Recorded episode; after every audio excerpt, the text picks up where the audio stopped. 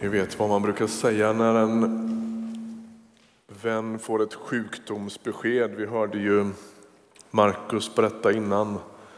Det är då vi säger orden räcker inte till, eller hur? En jordbävning på Haiti, detta djupt prövade land och detta tyngda folk. Och man tänker orden räcker inte till. Eller en kvinna som blir kallblodigt mördad på Linköpings central av sina barns pappa. Orden räcker inte till. Vi ska läsa nu om de fattiga orden men också om vad som istället måste till. Vi läser från första Korintierbrevets första kapitel. Det är Paulus som skriver och jag ska läsa två avsnitt, ett i kapitel 1 och ett i kapitel 2. Jag börjar i kapitel 1 och vers 17. Kristus har inte sänt mig för att döpa utan för att förkunna budskapet, men inte med en vältalares vishet. Det skulle göra Kristi kors till tomma ord. Talet om korset är en dårskap för dem som går förlorade. Men för oss som räddas är det en Guds kraft. Det står skrivet, jag ska göra slut på de visas vishet och de förståndigas förstånd ska jag utplåna. Var finns nu de visa, de skriftlärda och denna världens kloka huvuden? Har inte Gud gjort världens vishet till dårskap? Ty eftersom världen omgiven av Guds vishet, inte lärde känna Gud genom visheten beslöt Gud att genom dårskapen i förkunnelsen rädda dem som tror. Judarna begär ett tecken och grekerna söker vishet, men vi, vi förkunnar en Kristus som blev korsfäst, en stötesten för judarna och en dårskap för hedningarna, men för de kallade, judar som greker, en Kristus som är Guds kraft och Guds vishet. Och så läser vi från kapitel 2 och vers 1. När jag kom till er bröder så var det inte med förkrossande vältalighet och vishet jag förkunnade Guds hemlighet för er.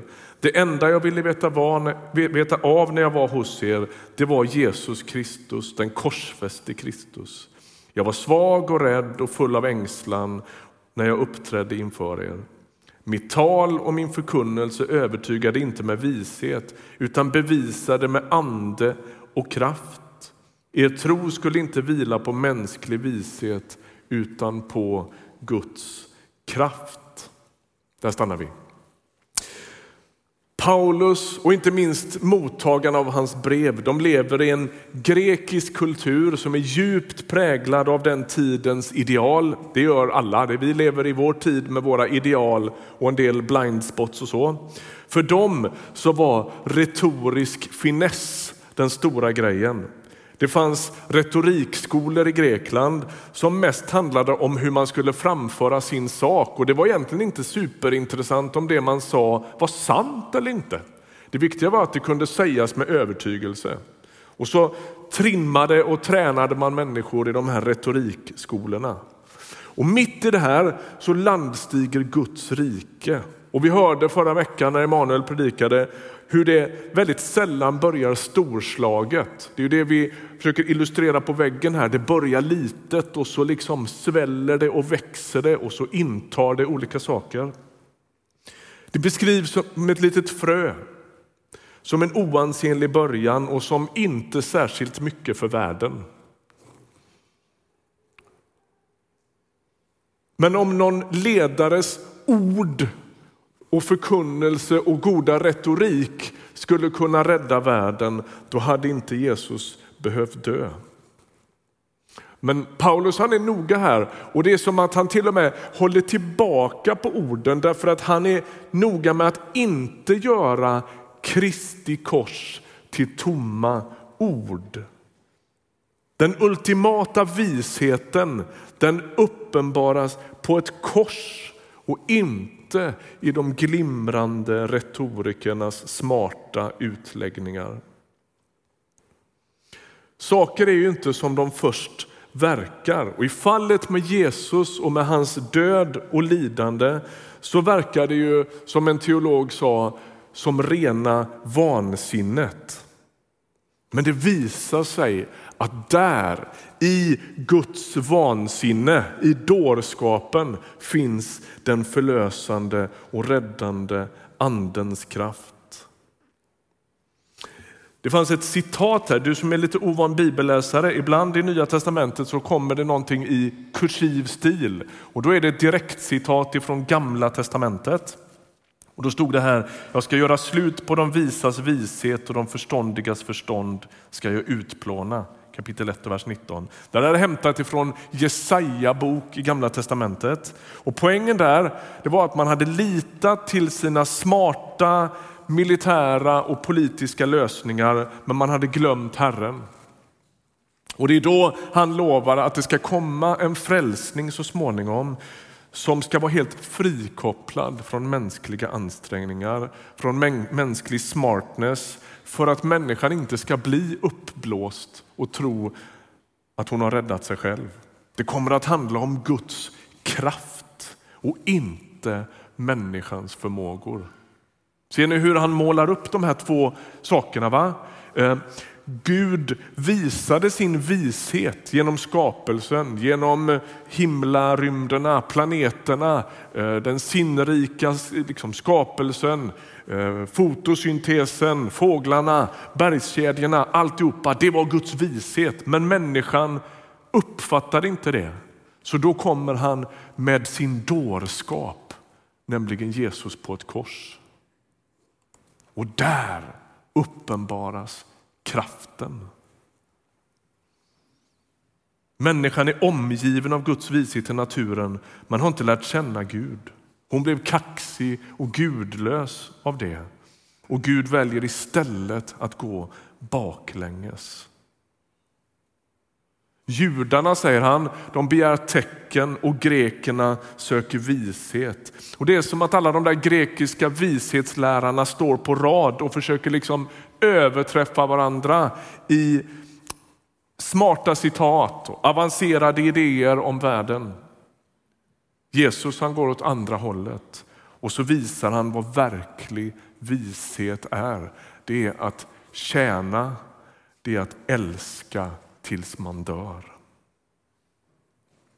Om grekerna står i den där retorikkön så står den, finns det en annan kö som handlar om kraften. Judarna, redan i evangelierna, söker kraftgärningar och tecken. Kom igen nu Jesus, gör något så att vi kan tro på dig. Och så radar liksom också de upp sig alla presumtiva messiasgestalter överträffar varann i tecken och under och kraft. Och så kommer Jesus och så återigen så går han baklänges. Han blir svag. Han avstår från maktdemonstrationer och änglar som skulle kunna räddat honom och så går han hela vägen in i död och förnedring. Ser du hur rörelserna liksom är helt motsatta? Eh, både från judiskt håll och från grekiskt håll så säger man kom igen nu då, visa vad du kan. Och han visar vad han kan genom att, vis, genom att liksom lägga ner vad han kan. Han visar sin makt genom att avstå den. I Matteus 12 står det så här, vers 38. Sen sa några skriftlärda och fariseer till honom, Mästare, vi vill se dig göra ett tecken. Han svarade, detta onda och trolösa släkte kräver ett tecken, men de ska inte få något annat tecken än Jona-tecknet. Vad är det för något? Kommer ni ihåg Jona i Gamla testamentet som är i fisken i tre dagar och sen kommer fram igen? Här är en tydlig hint. Liksom. Det enda tecknet ni ska få det är att jag ska försvinna i tre dagar och sen kommer jag tillbaka. Inget litet tecken. Men ni fattar, han väljer en annan väg. Judarna de har väldigt svårt att tro att det här skulle kunna funka. De har nämligen läst femte Mosebok där det står att den som hängs upp på en träpåle, han är förbannad och övergiven av Gud. Så det här, det är inte deras idé om Messias. Nej, deras Messias ska komma som en krigarkung med drag av profet och präst. Han ska inte komma som en lidande tjänare.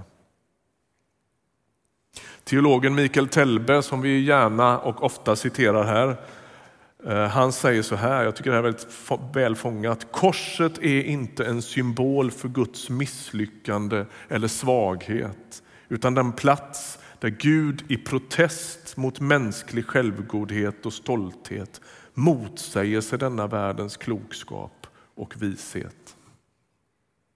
Så frågan är, har Gud någon makt? Han har hur mycket makt som helst. Hur mycket makt som helst. Men poängen är att han avstår från att använda den på ett mänskligt sätt. Han ställer inte upp i några muskelbyggartävlingar. Och så kan bara den agera som har verklig makt i överflöd. Och därför så kan Paulus liksom brista ut i att Guds dårskap är visare än människorna och Guds svaghet är starkare än människorna.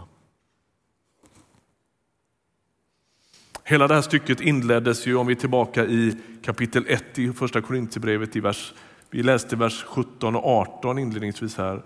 Talet om korset är en dårskap för dem som går förlorade, men för oss som räddas är det en Guds kraft. Och det är min poäng nu då. När orden inte räcker till. Därför att de kan bara beskriva en verklighet, men vi måste få erfara verkligheten. Guds kraft bryter in i alla tänkbara situationer. I, vi hörde om Mackans brorsa. Guds kraft bryter in och förändrar situationer. Någon har sagt en gång så här. Det kallades evangelium. Evangelium betyder ju glatt budskap eller glädjebud. Det kallades evangelium därför att det hade en lättande effekt på människor. Är ni med? Alltså, det fanns ett skäl till varför budskapet om Jesus kallades för ett glädjebud och det var för att där det gick fram, där hände det grejer. Där bröts krafter och makter. Där kom Gud genom sin ande och, och lyste in i mörka situationer. Där bröt saker som människor satt fångna i. Det kallades evangelium för det hade en lättande effekt på människor. Den som har tyngts av sin egen synd och skuld och få vara med om att den blir förlåten. Ah, det är som att, ni vet vad. Man har haft en riktigt tung ryggsäck på sig och så får man ta av sig den. Det är ju som att man liksom lättar lite från marken. så, eller hur? Den som har tyngts och fått erfara evangeliet, det har en lättande effekt på våra liv. Men berättelsen om den korsfäste Jesus blir helt obegriplig om den betraktas endast som någon slags religiös formel eller en smart lösning från Guds sida. Det är inte det det är. Missta den inte för det. Nej, det som beskrivs är något skandalöst, en dårskap. Men när man sätter tro till den Jesus som dog för mig och för hela världen och för dig, då blir det plötsligt den korsfäste Kristi kraft som vidrör en människas liv och förändrar allt i grunden.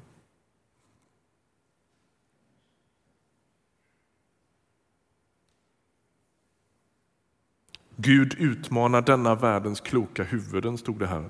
Varför gör han det? Jo, därför att tro, lyssna nu, det här är lite viktigt. Därför att tron aldrig kan bli en intellektuell fråga. Vi listar inte ut, vi tänker oss inte fram till Gud i vår logik och i våra smarta beräkningar.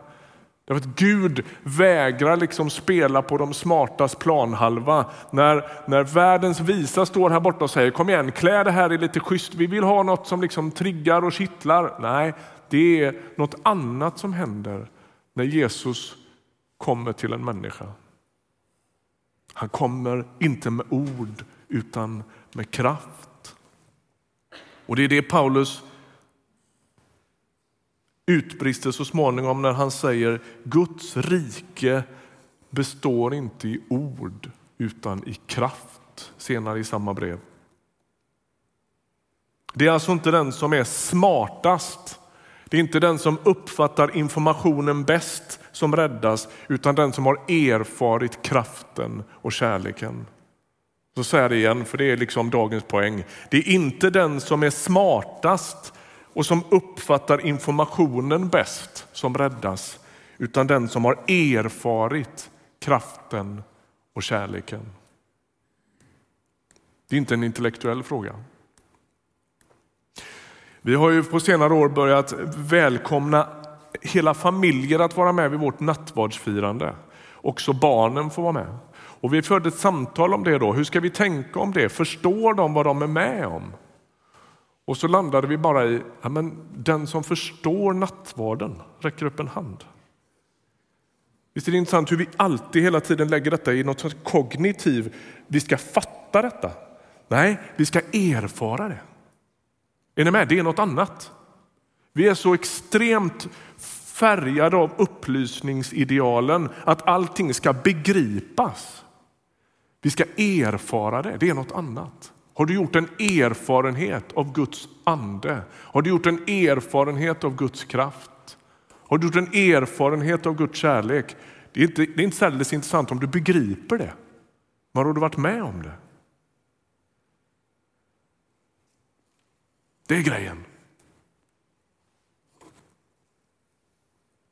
Gud möter människan i hennes svaghet och han kommer med sin befriande makt. Han kommer med sin kraft.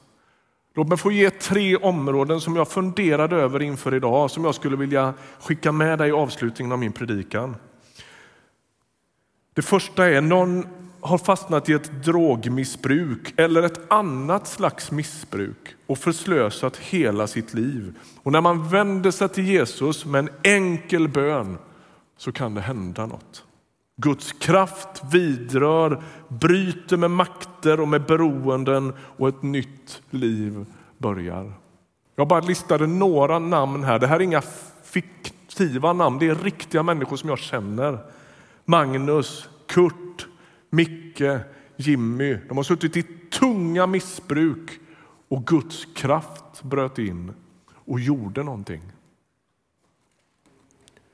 I, I mötet med Andens kraft blev det en förändring. Vi vet ju idag att det där missbruket kan se ut på hundra sätt.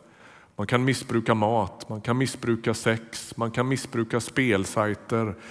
Allt det där som har gjort dig ofri i erfarenheten av Guds kraft så kan det brytas och du kan bli en friare människa. För det andra, en människa kämpar för att hitta rätt i livet. Man söker mening i new age, självhjälpsteorier, i någon slags allmänna andliga erfarenheter. Men det är frikopplat från Jesus Kristus. Och det bara gör en allt mer förvirrad och i värsta fall lite fattigare också, för det är ganska dyrt med den där upptäcktsfärden. Och så i mötet med Jesus Kristus så kan man få vara med om att mörkret besegras. Synden och skulden blir förlåten och kärleken förvandlar en människa på djupet.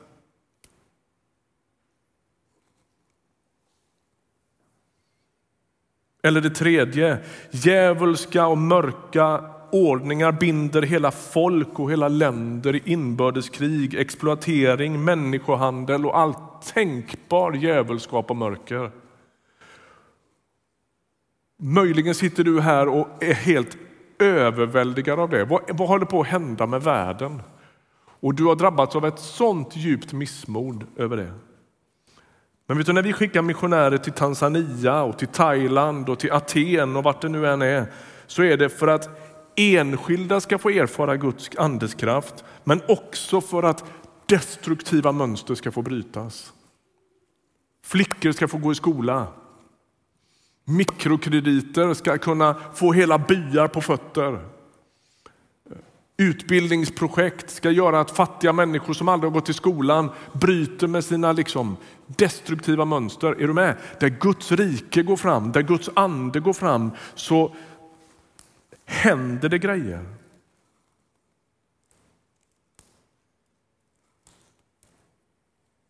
Orden räcker inte till.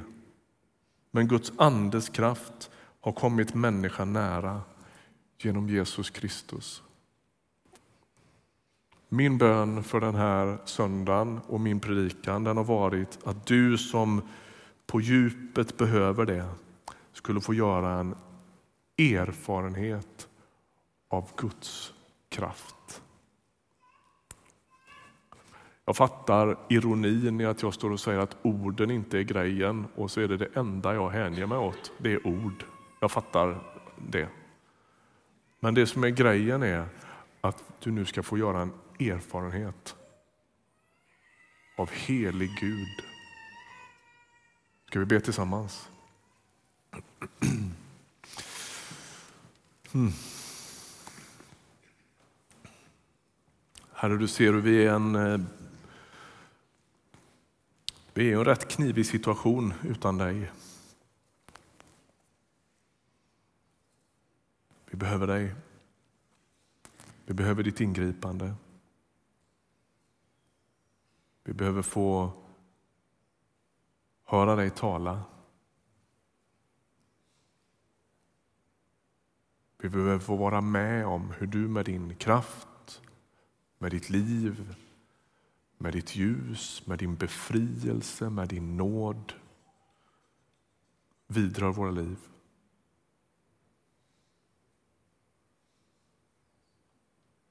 Kom Herre Jesus.